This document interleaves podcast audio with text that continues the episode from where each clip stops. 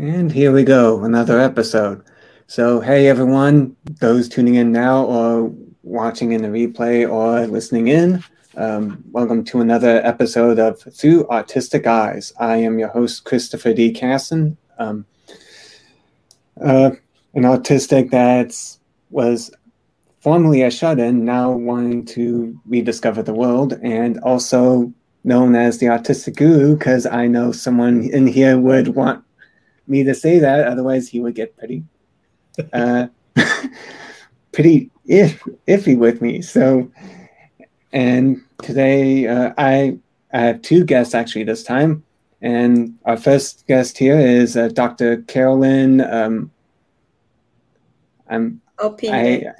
I, Opinde. I, I, I'm always afraid of butchering it. And uh, she's an She's an award winning global consultant and social entrepreneur, providing technical support for non government organization, also known as NGOs, in Africa, Europe, North America, Latin America, and the Caribbean, so that they can successfully impact people's lives. She is also a seasoned resource uh, mobilization and business development specialist with over 15 years of experience in the nonprofit profit sector and her knowledge and expertise in international development has impacted communities across the globe and raised over $100 million and managed various projects with over 20 million. And she's very committed to making a difference in people's lives, especially among women, girls, and children in un- underserved communities that led her to establish the NGO Whisperer in 2018 as a consulting business with a global reach that provides technical support to nonprofits and social enterprises, and also a magazine along with it, and also an international speaker and evangel- evangelist for social, social entrepreneurship, and quite a lot of awards, which would really extend this out with a very huge resume. So I really want to thank you so much for joining me for tonight. It's a great honor and a pleasure to be here today and also there's also well this guy as well here. So also I believe he's also uh, like called the Bald Avenger, the Tattoo Guru, purveyor of all things common sense, King of the Misfit Nation, and a legend. In my own mind. Yeah, Woo! there we go. He said it. so also been on here frequently. He's also um uh, a co-founder of Anton J Global. Uh, he's also been involved with a lot of nonprofits as well, including Feed a Billion, A New Dawn, uh, Chemo Rights for Life, I, and uh, I believe Warrior Horse on top of that. Mm-hmm. And trying to remember off the top. We say CERT Ministries. We say them already. Yep, CERT Ministries. Why did I forget that? S E R T Ministries. Jeez, I'm already embarrassing myself. anyway, um, so I just want to thank you again for appearing again on our show to talk about the talk about uh, tonight's subject, which is the challenges that nonprofits face. My pleasure, brother. I'm always happy to be on your show. You know that. Yes, uh, and of course, like like starting a business, it's I guess you could say it's similar to starting a nonprofit, in which both of them both of them you do need a plan. So, what are some of the things people need to keep in mind when wanting to start a nonprofit? And is there some sort of difference in the way you plan in comparison to a business? So I'll start with Carolyn. Uh, that's a really good question, and um, there isn't much of a big difference because you know when you're starting a business you always ask yourself what problem can i solve what mm. am i going to provide in terms of services or products that i'm bringing to the market are there customers who really need this. The same thing in the nonprofit sector, except with the nonprofit sector, you're looking at pain points in terms of the problems that people are facing in the community. You ask yourself the same question. There's something that we do called a needs assessment. And most funders will ask you, especially if you are a new nonprofit, they will ask you, did you conduct a needs assessment? And who was engaged? Did you engage the people you serve? There's a very famous story of, um, uh, I won't mention which international aid agency, but they went to a very rural village in uh, Southeast Asia and they dug um, boreholes to help people get water. And you know the women still went to the to the to the to the river to get water and when they were asked why do you still go to the village to get water when we have tap water? They said, the only way we socialize and, ha- and hear of the village gossip because they didn't have mobile phones back then was mm. when they went to the river to get water. That's when they had oh this is happening in the village. That's when they met their friends. That's when they exchanged stories because everybody's in their homes. And in that culture it's a very patriarchal culture. So you can't really go to someone's doorstep and sit and chat. So that is why they wanted to go to the river and they continue going to the river. When these people are building or drilling the boreholes and having tap water they didn't ask these women, Do you really need this? Why do you enjoy so much going to the river? They didn't ask them. They just thought, Oh, everybody needs clean drinking water. No, the water was there. Sometimes people would use it, but the women, every day in the morning, they would go to the river. Why? Mm. Because there was no consultation, no needs assessment. So before you start a nonprofit, ask people on the ground is this thing a problem for you? I can see it as a problem, but it might not be affecting them. Another thing that you need to check is are there nonprofits already implementing programs that you want to implement? There's no need for you to duplicate efforts. Rather, help them to raise funds to implement their programs as a philanthropist than setting up another nonprofit that's competing with an existing one. Hmm. Okay, Jason? I just want to sit here all night and listen to her say, to the Riva.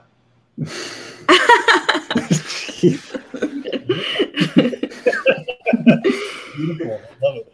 Um, so, so, you know, starting a, a, a 501c3 or a charity of any kind is exactly like a business, as she just said. And, and it really comes down to, you know, in, in my language and uh, of business, it comes down to falling in love with the outcome of your customer, right? Mm-hmm. And it and then when you're dealing with charities, you really have two customers. Just like a magazine or or a newspaper has two customers. It has the reader and it has the advertiser. In any charity, you have the person that's the recipient of the charity that you think is having a problem.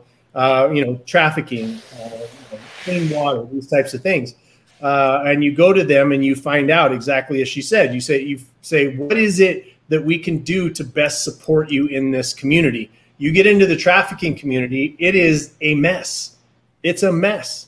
You know, you have hmm. survivors and you have the the children that are that have been abducted that that really need somebody to go after them. You have prevention, you have the aftercare once somebody's been pulled out. You have when they get older and and now everybody in society looks at them as prostitutes, right? You have that sort of recovery. You have job placement, you have home uh, placement, you have drug addiction, you have pregnancies, you have uh, you know the all of these issues, and and in the community they fight a lot amongst everybody. Really, what they think they're fighting for is resources, and you know survivors. Um, you know, get mad at people who haven't been through it. There's all of this mess um, that goes on in the communities that you're looking to serve. And so, a big, big piece of this, if you're going to start a 501c3, is to spend a lot of time once you've fallen in love with the outcome of your customer trafficking, right? Whether it's rescue, whatever uh, area we were talking about, you go into that community and you find out what is the need, what's the highest level need that, that that's there. And what you find right now is that you've got a bunch of you know rescue units that are out there that are doing it really to pound their chest. And they're they you know they there's some really really great ones like CERT Ministries, and there's some that aren't so good um, because they're looking to raise money and really, you know, get a bunch of limelight and all that other kind of stuff. That's why I ended up with CERT Ministries. Uh, mm-hmm. But but at the end of the day, you fall in love with the outcome, and then you also have to fall in love with the outcome of the the donors that you are asking for money. Right? What is it that they're looking to achieve? Do they have this occurrence in their own life? Is that why they're passionate about it? Do they want a little bit of the limelight to say that they're helping? Do they want people to see them giving? Do they, you know, do they just want to give because they they're passionate about it? it you have to find out what that reason is because without one, you don't have the other. They must mm-hmm. balance each other out. Um, and, and then at the end of the day, you have to set numbers for measurement of success. And if your charity or one that you're supporting does not have a numerical grasp on the problem that they're looking to solve, it is absolutely not going to achieve the outcome because there hasn't been an outcome set. I can tell you, hmm. told me, Christopher, many times. Every four seconds, someone dies of starvation. Every four seconds. Every 11 minutes, there's somebody being abused in their own home, a woman being abused in her own home. There's over 10 million children being trafficked in the world. You have to know these numbers and then dedicate your life to impacting them bringing them down or you know whatever the, the the situation is that you happen to be passionate about so those are the things that i would say in addition to what doc said um, you've got to fall in love with that and then long term i would say this before you ever get started it's a mistake that most for profits make sit down and look what and and create what success looks like at the end of the journey and then work backwards to where you are. If you don't have a destination, you will go everywhere. You'll let people pay, pull you off the path. You'll let defeats, small defeats, crush your spirit. You'll you'll let not having a donor, you know, just make you throw your hands up.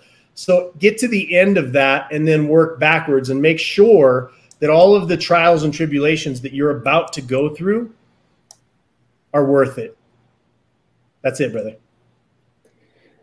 Well, I did want people to bring a pencil and a pad of paper for this, so there you go. I brought mine. I'm taking notes. Whenever Doc's on, I'm going to take notes from her. yeah, time. me too. Me too. I'm taking notes here. And I got the replay. Down to the river. Yeah. down to the river. so, of course, we now start off, and of course, we have to have volunteers to, in order to run a nonprofit, just like again, running a business needs needing employees. So, is there anything we need to keep in mind when searching for volunteers that, again, may be different than how we search to hire employees for a business? Is there a difference, or is it still, again, exactly the same? And what would be that process? That. Um, well, I'll go with Jason first this time. Well, I'll make mine short this time since I took up so much airtime. I will say that that when you fall in love with the outcome of your donors, you fall in love with the mm-hmm. outcome of the the community that you're wanting to serve. The next biggest issue is to fall in love with those people's outcomes who come to serve, either because they can be paid, they can be paid, or they can be uh, um, volunteers but at the end of the day, you've got to meet all of their needs. And this is the issue with a lot of, of, of charities that I've run into. It's so much of it is about the founder instead of the, hmm. the, the community you're serving, the donors, and the people that are giving of their time. That, that this crumbles, right? That always ends in really bad, not always, but often ends in really bad relationships because the founder didn't take into account that being a servant truly means giving everything that you have for the for the betterment and outcome that you know you dig in and you find out and you dedicate your life to that. So that that's what i would say about that section of people. Okay. Carol, carolyn do you have anything to add to that? Absolutely. Uh, thank you so much, Jason, for that. To add to that is for every organization, you know, before you start out, these are things that you need to look at who is going to implement this work as uh, jason said you know when you start out you need to have the end in mind you know, and the end in mind would look at your organizational structure, the leadership structure. What structure are you going to adopt? Nonprofits are required by the law to have office bearers, and these are the chairperson, the secretary, and the treasurer those are three but you can still have other board members you know like your advisory board members who can come in subject matter experts and you can have standing committees and all that. So you need to think through who is going to implement this work? Of course, board members in many nonprofits are volunteers, and in some countries, they you cannot really pay your board members a salary except if they are subject matter expert and they provide a technical support that can be billed to the nonprofit. However, all the board members in nonprofits are usually volunteers. They can be paid a stipend uh, and things like that, you know, to pay for their, you know, travel cost or hotel when they come in or gather, congregate for quarterly meetings and so on and so forth. So have that in place, your leadership structure. Have the leadership structure and let it trickle down up to the people who are going to be in the trenches. Who is going to implement this work in the field if you're providing services? If you're providing commodities or distributing commodities, like right now with COVID, there are some nonprofits whose work is really to distribute your uh, uh, personal protection gears or equipment in the communities, your sanitizers, your um, mask or all these things. And that's what they're doing in the communities. Or sometimes it's even distributing food because people are suffering you know they don't have they don't have food. So who is going to do this work develop an organizational structure, an organogram, and have all these roles and responsibilities written. What we do with nonprofits when we do this work under our governance and organizational management unit is we think through everything from the start to the end. How will we implement this program? Should we have unlimited uh, amount of money, for example, you know. So you don't limit yourself and say, oh, for now we only have, you know, this small amount of money. We're starting out. This is our structure. So you develop a full blown blown structure which showcases all the departments that you need, as well as the people. Whether they are there or not is a different question. But for now, we develop that structure. So the second step is once you have the structure clearly developed, and it's a requirement by um, when you're registering your nonprofit, whether it's with IRS in the United States, in Kenya, with the NGO board in South Africa, with Department for Social Development, or with the South African Revenue Services, you, you're required to showcase your structure and the leadership structure and even provide names of people who exist, not just titles, not just roles and responsibilities. Provide names of your executive team. Once you have that, then you have to decide are these people going to be volunteers for a certain period of time until you get funding or are they going to be volunteers forever because there are nonprofits that are run as voluntary kind of nonprofits there are nonprofits that are run as the leadership structure meaning the board members are volunteers, but everybody else under the CEO, all the way down to the people who are working in the fields, they are paid staff members. So you can develop that, and there are benchmarks on how to pay salaries for nonprofits. And I know some people complain, oh, this nonprofit, they have highly salaried um, um, staff, uh, CEOs or executives. They're paid a lot of money, yet you know the money comes from donations. So those are benchmarked according to the size of the nonprofit, the impact it's making, and its annual revenue. So I know I've said a lot and maybe we'll, we'll unpack it later, but those are the things to look out. But one of the most important thing that I always say is values. Whenever you're bringing someone into your fold, into your organization, whether it's a for-profit, non-profit, you need to look at their values. Your values have to be aligned. Your values have to be aligned. Uh, another thing I will add is think of succession, succession plan. So today you are the founder. In five years' time, you need to retire and let someone else running who run this organization or maybe a younger person or someone who has fresher ideas and you can remain involved in your organization but most founders suffer from what is called the founder syndrome they don't want to give up the seat i will leave it there because i know we'll talk about it later hmm. Man, I'm just thinking, I hit a gold mine. Yes. With this info. Oh man, I need to look back on this and keep writing notes because I've been thinking of looking into a nonprofit myself. Um, you know where there? Do you know where there's also gold, Christopher? Where? Down by the Riva.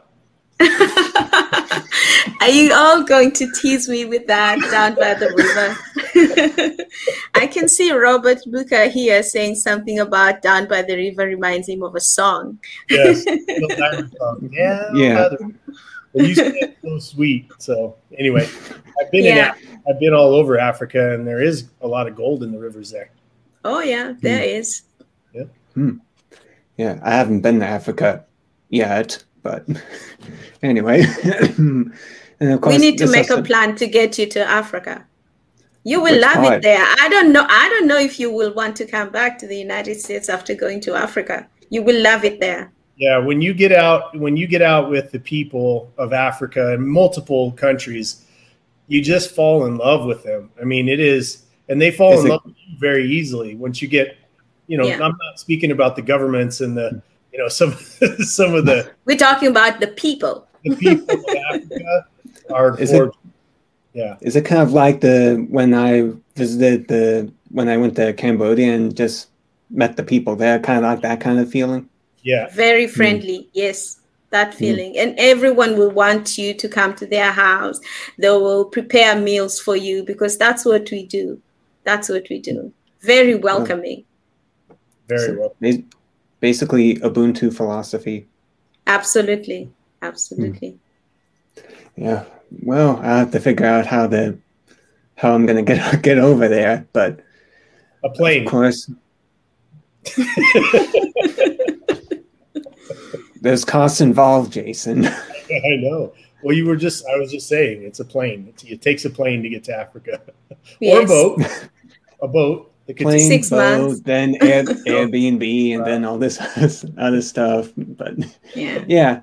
Anyway, uh, of course, we were also leading into how because of you know different issues in one way or another, a nonprofit with good intentions can end up closing their doors. And according to uh, blog.candid.org, in July of last year, a median of 12,042 nonprofits would end up closing in the absence of a crisis, but with the cause of the with a certain virus that shall not be named because I don't, I'm afraid of getting tagged by either platforms crisis. An additional 22,000 nonprofits will close because of just that alone. So, from what you two have observed with everything that has happened last year, how should nonprofits fortify themselves to make sure they don't end up a part of the, those st- future statistics of closing? Doc gets um, yeah. Well, well you um, heard him. yeah. Um, nonprofits, regardless of whether there's a crisis or not, often close or shut down because of lack of funding. And the lack of funding could be poor planning, uh, lack of risk management strategies that they put they need to put in place to be able to um, to have to keep afloat when there isn't new funding that's forthcoming. So one of the things that we do with the nonprofits and work with under our compliance and enterprise-wide risk management unit, it's a service that we offer to nonprofits. We develop um, an enterprise-wide risk management strategy that looks into sustainability of their organization. And you can achieve sustainability in so many different ways. Here we're just talking about financial sustainability. But also nonprofits can close because they did not achieve programmatic sustainability or institutionalizational, so institutionalized sustainability. I will explain those ones. But first, let's start with uh, financial sustainability. How do you achieve that? by ensuring that you have diversified sources of funding or funding base. By diversifying your funding uh, or sources, you are looking at getting funding from governments or foreign aid. And these are usually large, multi year grants that are very specific to projects that you are implementing. So you can easily get your three year grant, five year grant. Usually they are three to five year grants, sometimes two years. But I would always advise nonprofits, especially smaller ones, to at least get a three year grant. That gives you a breathing room, number one, to showcase your capability in implementing programs as well as achieving an impact. Because we know uh, it's really not possible to achieve impact within a shorter time. What you achieve are immediate results but it's not lasting.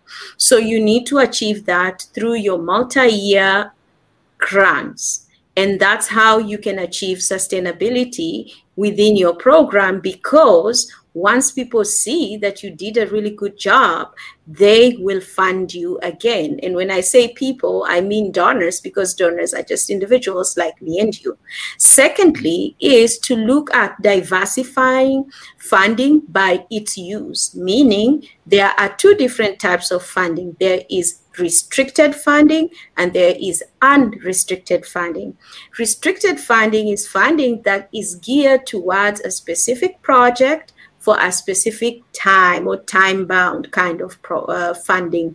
Then unrestricted funding uh, is funding that anyone gives to you. It could be an individual, it could be a corporation, uh, uh, a large organization. Rarely do governments give you unrestricted funding. And this is funding that I could give to an organization and say, hey, Christopher Foundation, here is 1 million pounds. We believe in the vision. You can do whatever you want to do with this money as long as it contributes to achieving the objectives of your organization.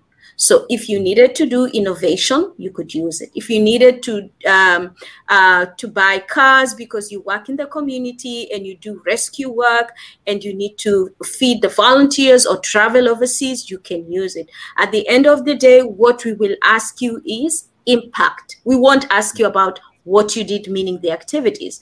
But the restricted funding asks you about what activities did you do. So you cannot mm. use restricted funding for work that is not agreed upon in your cooperative agreements or contracts with the donor. Okay. So sustainability can be achieved and reasons why many nonprofits are closing down is because they did not raise as much unrestricted funding to help them keep afloat when the restricted funding ran out or even during this time of crisis where there isn't much funding that is coming through.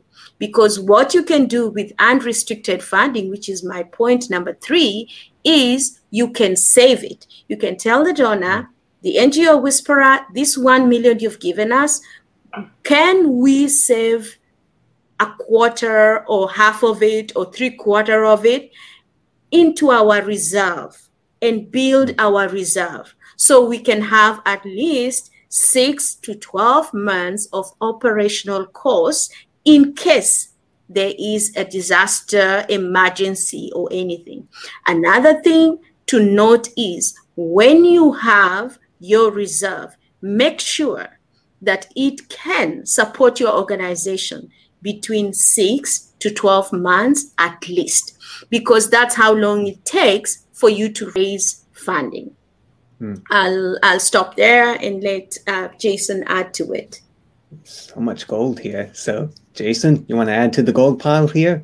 I don't want to add too much to what she said because she said it all for hmm. the question that you asked. You know, again, I will tie that back into for profits, which is it. You know, companies go out of business at the rate of ninety five percent in the first five years of being in business 50% of them will be gone 12 months after they start. And mm. charities go out of business faster, at a faster rate than that. And, and the two reasons, after study after study that's been done at Wharton School of Business, Harvard, Yale, Oxford, always comes down to two things. She lined it out very, very nicely in the charity world and in the charity language to say these two things a lack of money and a lack of management. Those are the two reasons why they fail. So if you're going to build one, make sure that you've got plenty of money and a way of using it and a budget. You know, one of the things that pulled through my company, Anton J Global, uh, we do consulting for for businesses, and one of the things that I was most proud of was that all of those businesses had 12 to 24 months of operating capital to be able to weather.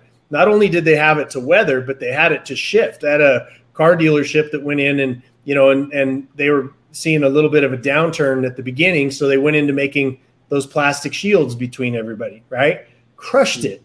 And and so it gives you look, excess capital gives you options. Mm-hmm.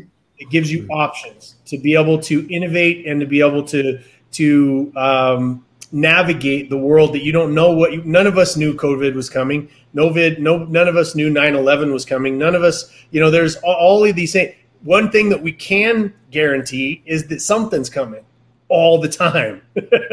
so be prepared for it. Take it, you know, really do well in the good times and and batten down the hatches, make sure you have something to fall back on. So money and management and get very, very skilled in those two areas uh, prior to you launching.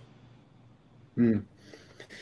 Yeah, that kind of answered. I guess that kind of answered the next question I was going to ask. Is you know I've read about how many experts recommend that organizations aim to have at least six months of cash in reserve, yet half of them don't even meet that, and that if we include the dep- depreciation of the definition of expenses, then it's 80% of nonprofits out there that have fewer than three months of cash in reserve. And while it could be a short term, but if something happens long term, that virus, it would, you know, it's going to become an issue we're seeing right now. And it's, like she said, diversifying how we raise money and what do we, what,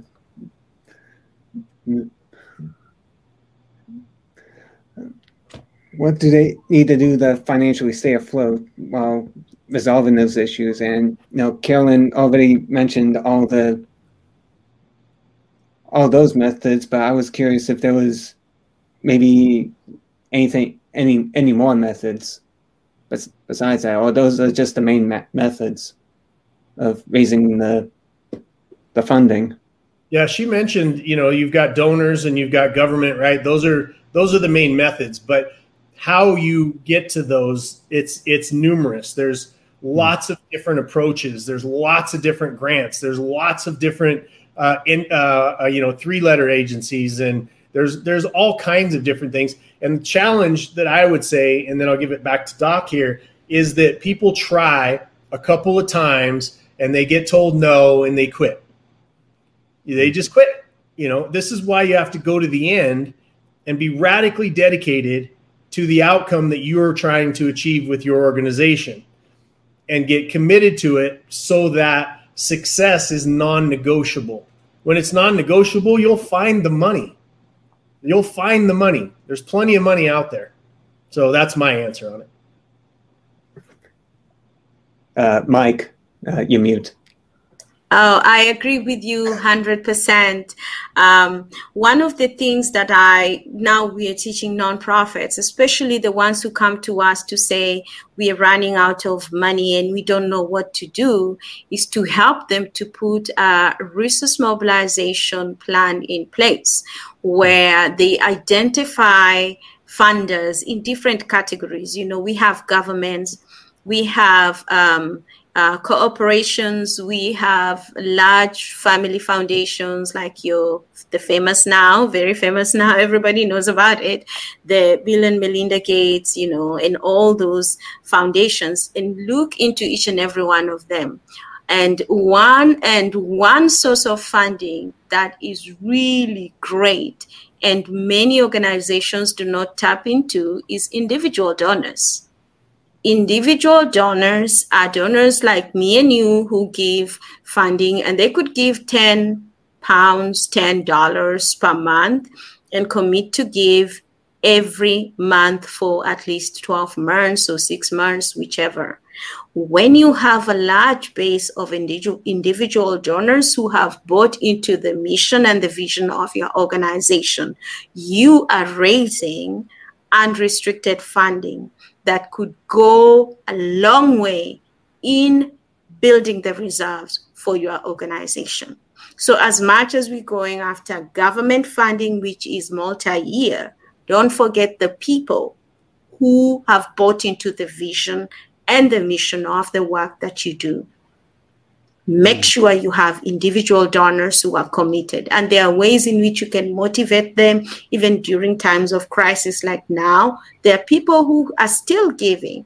They're still giving, even though they themselves feel like, you know, they have needs. But people are just generous.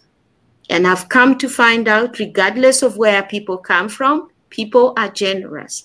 Today, uh, we were talking about a crowdfunding platform in South Africa to help South African students raise um, university fees and pay for their fees.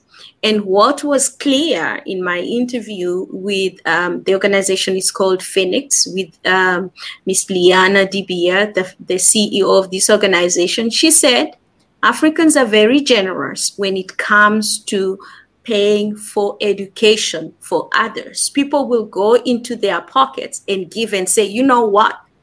I may not be the richest person, but when it comes to paying for education for that young man or that young woman, I am willing to commit a hundred rand, 10 pounds, $10 and all that. So don't forget your individual donors.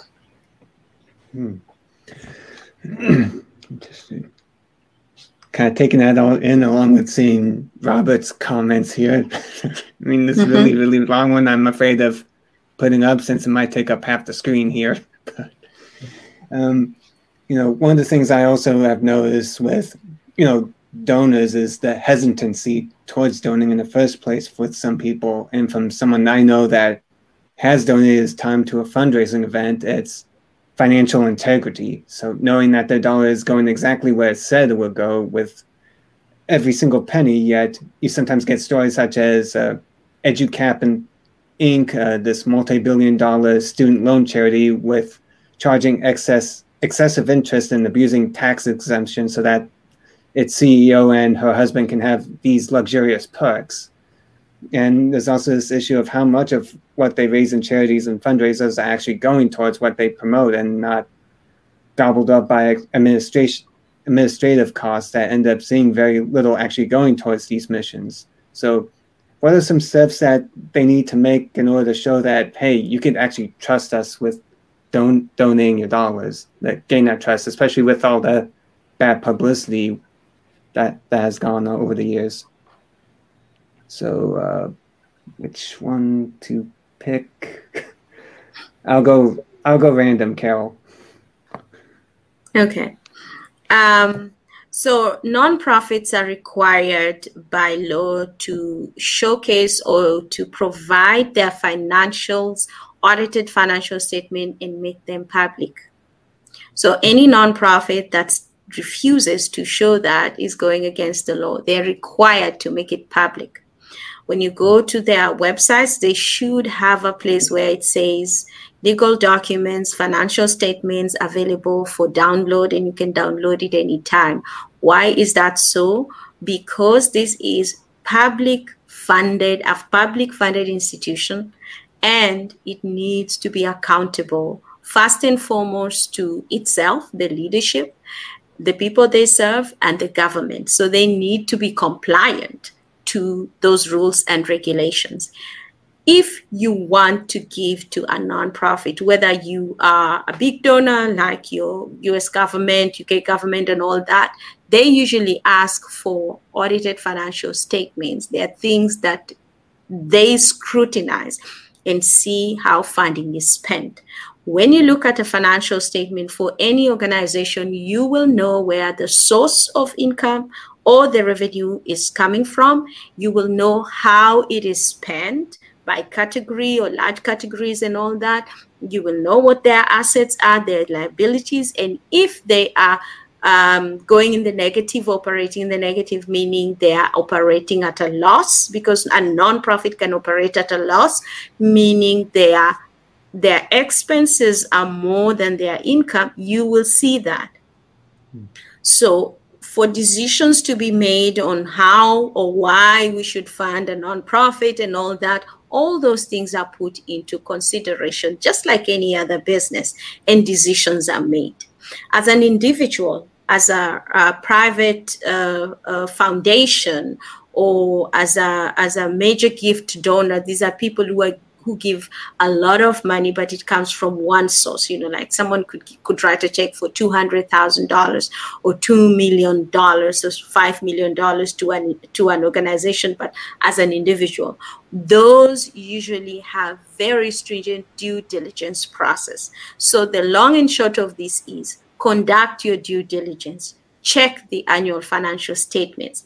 Another thing to check is the annual report. The annual report is a summary of the successes the organization has achieved within a year. Check for their impact. What is their mission? What are what are they saying they want to do in the community? What outcomes do they want to achieve? Are they achieving it? If they say they want to change people's lives, and they are not doing it, then that they're not doing what they promised people to do. So those are things to look at before you make the decision to fund an organization.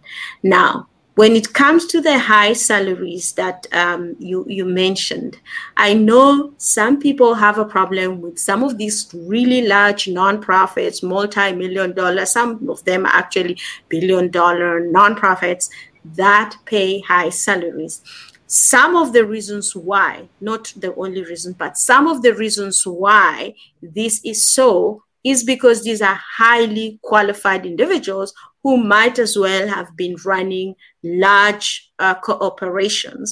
And the work that they do is not just nonprofit, it's very strategic and all that. And they can justify why they are paying these high salaries. And for some people, they'll be like, why are they earning so much salary? Is because their annual revenue can justify how much money they're raising. I'm just sharing that just in case you wonder why these nonprofits still exist, why are they being funded? Is because of that. So there are nonprofits mm. that raise for any project they have, there's $600 million projects. The people managing those projects, some of them are people who used to work in banks and have now switched to work in the nonprofit sector.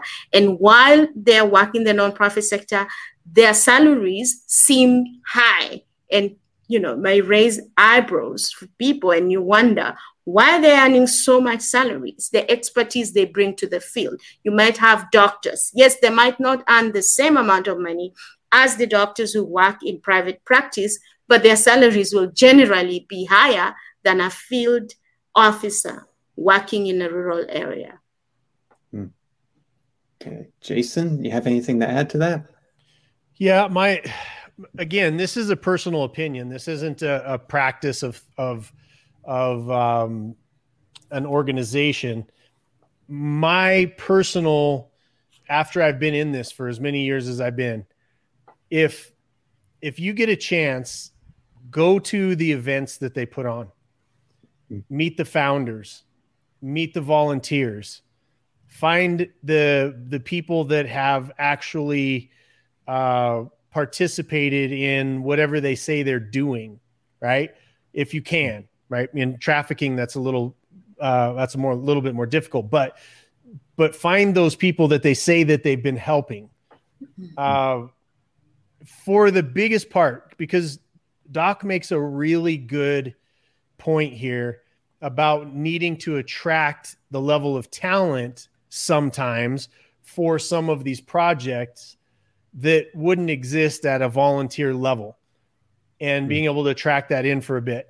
The founders, what I have found is the founders and the people that are running these organizations, if you go to their if they, if this is their only source of revenue and they're rich because of it, that is something that turns me off. I'm I'm giving my personal opinion here. Not it, it just makes it seem like this is the wrong the wrong reason for doing this. I personally have ne- never taken a dime uh, for managing, for running, CEO of, of Feed a Billion. I've never taken a, a, dime. Not only that, but I pay for my own stuff. I pay for my own travel. I pay for my own hotels. You know, I donate X amount every single year myself. Um, and and why I do that is because it keeps my intentions pure.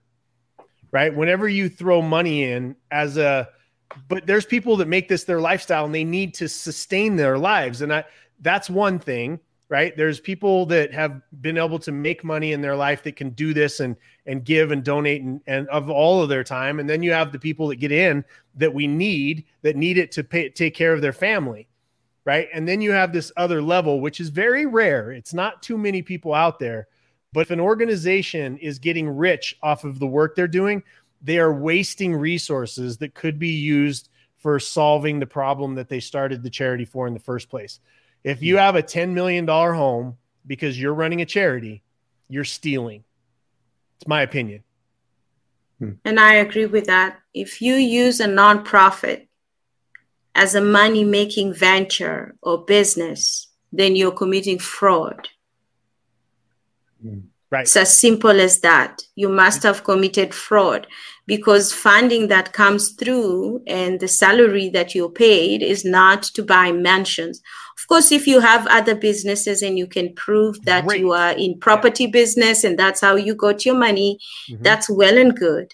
But if that is the only source of income and you have a $10 million mansion and you're driving Lamborghinis and Ferraris, that's fraud.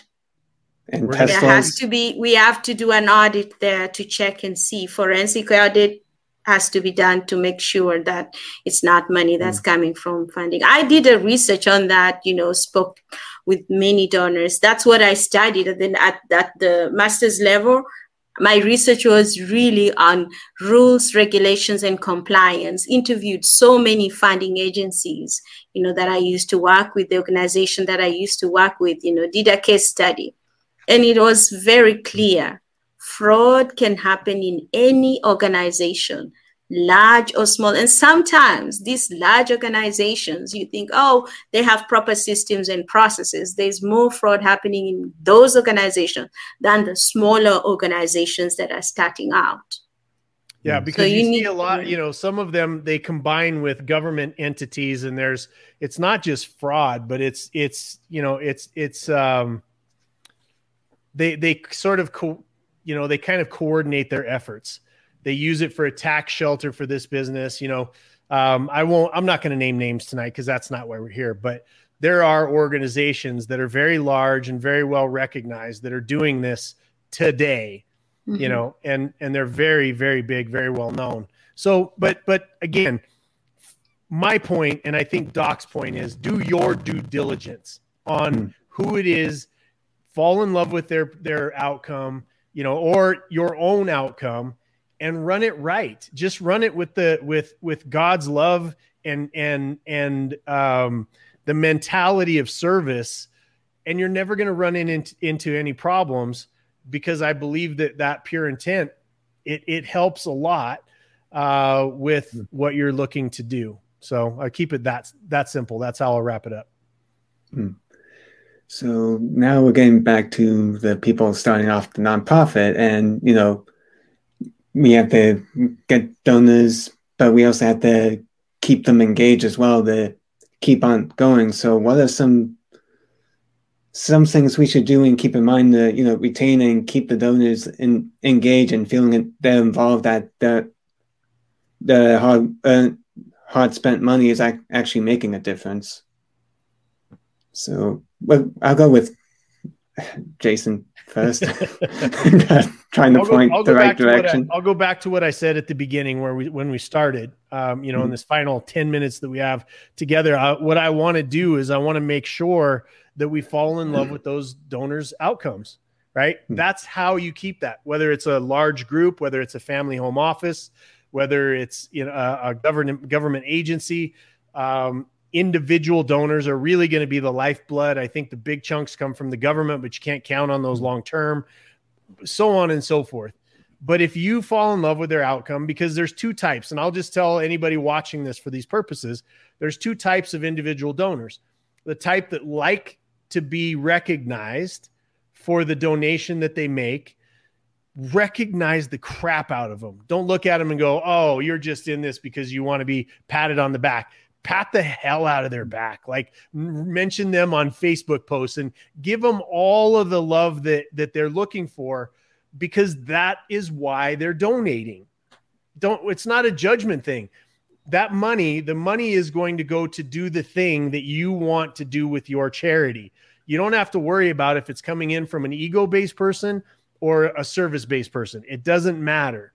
You need that that cash flow for you to be able to to survive. Now, the other type of person is somebody that wants to give anonymously.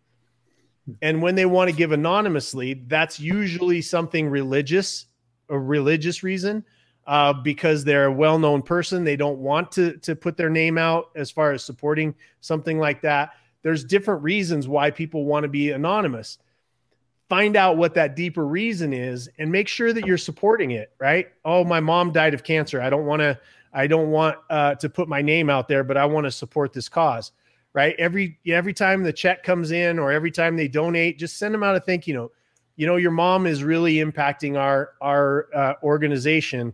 Every single time you send us money, it's helping sustain us. Thank you.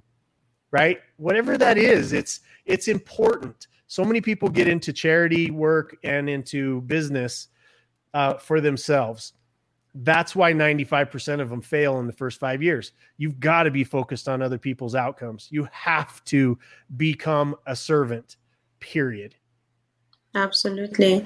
To add to that, just to remember anyone who is giving you money is really your customer. So people always think, oh, the beneficiaries or the people who are benefiting are the customer. No, the funders are actually paying you. So they are the customer. If you think of a business, the person who's paying you is the customer. So we need to make the customers happy. So whether it's uh, um, acknowledging them in public or in private, you need to do that. And that's why for every organization, I am going to emphasize this tonight. Make sure that you have individuals that have been assigned the role of donor relationship management if there are a group of individual donors, have a group of people who knew them. So, for example, if we are individual donors for your foundation, Christopher D. Casson Foundation, and uh, Jason is an is a donor and I am a donor, there's someone who brought in Jason. Let that person manage the relationship. The person will know when Jason's birthday is. They will send Jason a nice birthday on, on Facebook and do a post on the organization's page and say, oh, one of our funders, Jason Cisneros, is celebrating his birthday. Oh, he's celebrating his anniversary. Oh, this and that. Oh, they have a little girl. They have a little boy and all those things. Because those are the things that really make these people feel like, wow, these people, it's not just about the money. They really care about me. And we're not just doing this to show off. It's really coming from a point of view of, at the end of the day, we are individuals and we yearn for relationships. So whether I'm giving you funding or, or I'm supporting your program and being and championing it as a board member, all that, appreciate the person, appreciate the individual because we, at the end of the day, remember, donors are just people like me and you we yearn for genuine friendships. Be friends with your funders. Lastly, communicate. If there's a problem, communicate. If there's a need to use the money in a way that was not agreed upon, communicate in advance, two or three months in advance, and say, due to the current situation, the funding that was supposed to be for training, can we use it to provide food parcels because we can't even train people because they're not coming into the facility, but uh, they're telling us they're hungry. Can we turn that money around and use it for food parcels? Many donors will say, definitely yes, just send us the adjustment and reallocation, and you can do that. So I'm going to end it there because I know we have less than five minutes to go. Already? Sheesh. Oh man, it flew I by. have so many. It just flew by, and I still have a couple of questions left. It's like which one to go with. Uh, We can do a part two, just so you know. yeah, we could we could do a part two, just like we we I'm surely should do a committing part. Jason before I asked him. as long as we do it down by the Riva. Absolutely. You know, I'm probably going to take a trip down by the river, like that pull off a bit later this weekend. I love, So, um, I, I love, I love your accent. I love it. It's fantastic. This is a mix of Kenyan, South African, and now a little bit of British. There isn't much British accent in me yet, but a little bit of Kenyan and South African accent. where are you? Where are you from, or where are you at right now? Where are you located? I am in Manchester, United Kingdom, but I am Kenyan and I've lived in South Africa for over 10 years. I thought when we did, because I was on your show at one point in time, We- was that you were we were in South Africa? Africa in a studio. Yeah. Yeah. Yeah. I love Gosh, South that- Africa. Bantry Bay is one of the most beautiful places on the face of the planet. Absolutely. Absolutely. Mm-hmm. Oh, and now I have no idea what you guys are talking about, but maybe eventually. we're talking about Cape Town, one Yes. of the most Oh, beautiful Cape Town, cities yeah. in the world. Yeah. That is mm. my home in South Africa. Yeah. Yeah, I They have a fish there, Christopher, called king clip. Kingklip. Yeah. Kingklip. It's one. It's it's nowhere else in the world, and it's where the two oceans come together. Mhm. It's the only place you can ever get it. And I when I go, I'm I'm like, what do you want for breakfast? Kingklip. What do you want for lunch? Kingklip. What would you like for dinner? Kingklip. I can eat it every. and you can meal. eat it anywhere you Yeah. can eat it by small restaurants by the uh, by the by the beach you can eat it in five star restaurants everywhere you find a king shame. A shame I don't eat meat. So that's kind of This one would probably change your mind. A. Especially with butter and salt and pepper. oh my god You're thinking of a midnight snack, aren't you, Carol? When i am missing that food people yeah. It's one thing I loved about South Africa. The food was unbelievable, especially in Cape Town, though. Really, Oh, especially in Cape Town. hmm Yeah, that reminds me of childhood when I was obsessive with just studying ge- geographical maps and memorizing flags. And the one flag that always stood out for me was Kenya with that shield. And I, oh, I remember it being my favorite flag since all the others was just colored stripes, and it's like, okay, Yeah. kind of boring. so, so um, yeah. Um, again, we should. There's so much to talk about with this topic, and um, you know, for anyone that might want to be able to contact you to learn more about this, uh, how can they contact you, uh, Carol? they can reach out to us at ngowhisperer.com and uh, we actually have a fellowship program uh, that we are starting in july. And today being the 17th here it's said the 17th year in manchester. For you guys is still the 16th the deadline is the 17th of June 2021, midnight our time, which might be about uh, six o'clock or seven o'clock uh, Eastern Standard Time.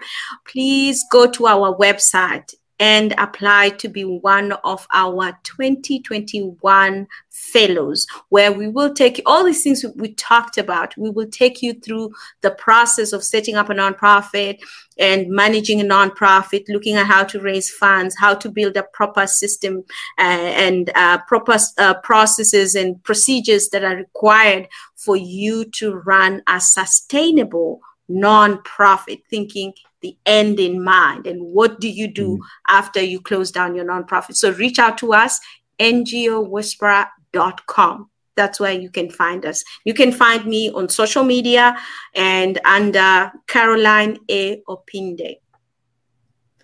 Okay, and uh, I'm pretty sure Jason has a way of of contacting him. So spell it out. How do you, how, do- how do we contact see- you? I'm going to give you a. Uh, I'm going to try to mess you up because you you think you have this already dialed in. so I'm going to say thebaldavenger.com. Did you have that on there? Nope, No. it wasn't the one. You- you you screwed me over. Thanks a lot. I have a lot of them to pull from. Uh, first thing that I wanted to say to Doc is you're you're so well prepared and so good at what you do. I hope people look you up. You are one of the true professionals in the industry. Uh, you work on this constantly, and you can tell just by your professionalism tonight. So I just wanted every everybody to know I have a deep respect for you. Um, Thank you. Secondarily, I hope that me just um, giving you those compliments gets me on the cover of your magazine at some point in time. I'll even pose down by the Riva. anyway, Christopher, great show, brother. Um, yeah. yeah. anybody that wants to reach out to me, um, we do multiple different things. Uh, um, again, my my biggest passion right now is is in the world of trafficking, and um, we're on call pretty much twenty four seven on that. Uh, always looking for funding and uh, and looking for families that are in need that are looking for their children. Um, CERT Ministries takes zero money from the victim and never will and never has. Uh, it's completely funded for for those people that need them.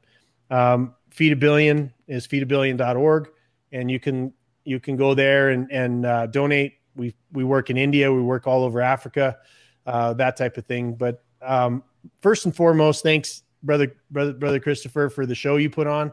Thanks for your heart. Thanks for the work that you put in to this show, and uh, and for your heart. Really love you, brother. Thanks. Well, I'll, I'll get to mine now. So just to prevent myself from pausing. But again, Facebook, Instagram, through Autistic Eyes Official, and uh, oh wait, I'm I'm still working on the website, so don't go there yet. Just little upgrades here and there, just to fine tune it a bit. But I believe the Patreon's still up, so if you decide to, you know, be able to donate in order to keep the show going, that's that's also optional. Although you know, for the non-profits that someone here spoke of. so, uh, and uh, again, great great show. Definitely need to get another episode going of part two, just like I need to do the part one with the speaker world as as well. On top of that, I just need to figure out when. But until on, uh, then, Christopher, you forgot to give how people get in contact with the our fourth guest. Your hair. Oh yeah. Does it have a website of its own? It should. it's it's got its own zip code now. it's fancyguruhair.com. There you go. There you go. All right. There thanks, you brother. go. Appreciate you. Anyway, thank, thanks again. And again, this is Christopher D. Casson signing off. So take care, everyone. Thank you. Take care, everyone. Bye bye. Bye, Doc.